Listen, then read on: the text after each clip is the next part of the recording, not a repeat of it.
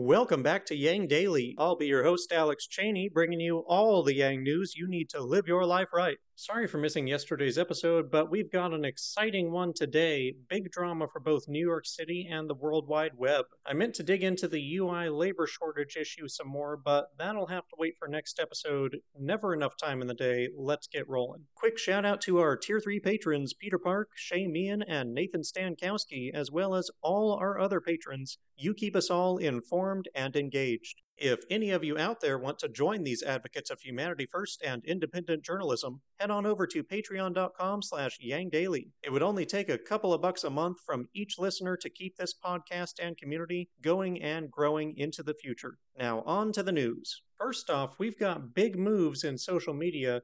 Facebook has committed to suspending Trump's account for at least 2 years from the initial suspension date in January. In January of 2023, they will, quote, look to experts to assess whether the risk to public safety has receded, end quote. They basically say that retribution will be swift if they reinstate the account and he reoffends. General changes were also announced. A strike system will be implemented to improve transparency on disciplinary action, and there will no longer be a free pass for politicians, supposedly. Facebook has a policy that allows them to ignore the content rules for anything they label newsworthy. Everything politicians said automatically received this exemption in the past, which was likely created specifically to allow them to ignore Trump's constant infractions. Now they are saying that politicians will be treated like anyone else, but they can still apply the newsworthy exception as they see fit, which pretty strongly undermines that entire system. They say they will be more transparent about that as well. Personally, I worry that it will be used to allow the spread of dangerous misinformation, just as the media ignited the anti-vax movement by spreading a completely bogus study. Newsworthy is likely just a euphemism for anything that will get lots of clicks and thus lots of profit. Turns out that when it rains social media drama, it pours, because at the same time, Nigeria's government says that it is indefinitely suspending Twitter itself just 2 days after the platform removed a post from President Buhari, which threatened secessionists blamed for attacks on government buildings. Specifically, Buhari said, "Those of us who experienced the Nigerian civil war, quote, will treat them in the language they understand," end quote. Information Minister Muhammad only confused the issue by saying that the government acted because of, quote, the persistent use of the platform for activities that are capable of undermining Nigeria's corporate existence, end quote. So they banned Twitter because people are talking bad about corporations, or because people are using it to push back on special interests running the government, or opposing capitalism maybe? I don't know. Muhammad did not elaborate on the suspension or the cause. It's far from the first time the Nigerian government and Twitter have clashed over content rules. They've gone so far as to accuse Twitter CEO Jack Dorsey of supporting insurrection with some of his past decisions, so this conflict has been building for quite some time. We're now witnessing an interesting dichotomy. While Trump has led the charge in the U.S. to remove the power of social media companies to filter misinformation, most of all his own, Nigeria's government is pushing the opposite end, attempting to force them to censor what the government considers misinformation. Either approach has its dangers, as does doing nothing. Twitter's website is currently inaccessible in Nigeria on some mobile carriers, while the app and website still work on others. Back in the U.S., if you missed the second New York City mayoral debate Thursday, well, that was partly my fault. I didn't hear about it until the day before and forgot to notify you all about the watch party. I am so sorry, don't hurt me. Fortunately, we can relive it through the magic of video and the interwebs. Credit to Al Gore. Yang was a great deal more assertive in this debate than I have ever seen him, so if you've been wanting to see him stand up for himself, this is the one to watch. He actually talked over other candidates when they tried to interrupt him, went over his allotted time a bit on most questions, lobbed some criticism at the other candidates, and defended himself when attacked. It was starkly different from his early presidential debates.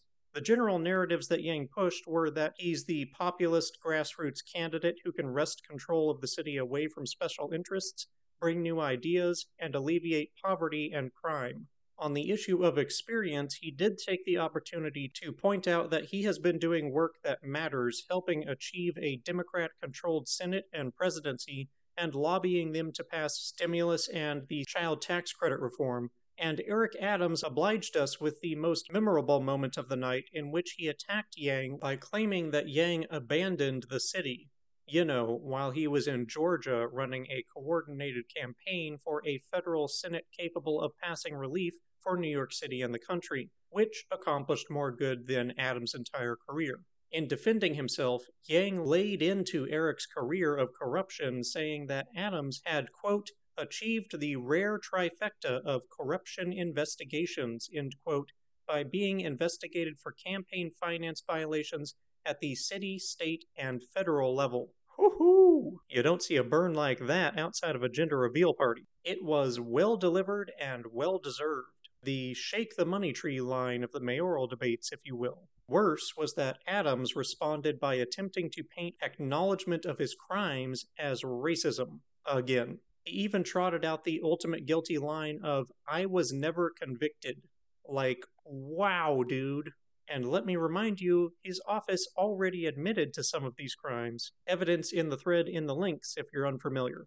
All of this came after Eric had praised his own 35 years in office as a qualification, crowing about being a career politician when it's a career of corruption and bad policy is kind of like Trump arguing that he should run a company just because he's been a businessman for decades. If you ignore Trump's bankruptcies and Adams' corruption, it sounds great, but it turns out performance also matters. If you're spending your time in the field doing bad things, having been at it for a long time, is not so good. Experience does not always breed good results. In politics, it usually breeds an aptitude for bribe-taking. Certainly did for Adams, allegedly. As always, Matt put together an all-Yang clip of the debate for us, link below and in the linked thread. PSA, early voting in New York City begins June 12th. Find your polling place and other voting information at y4ny.com. Link below.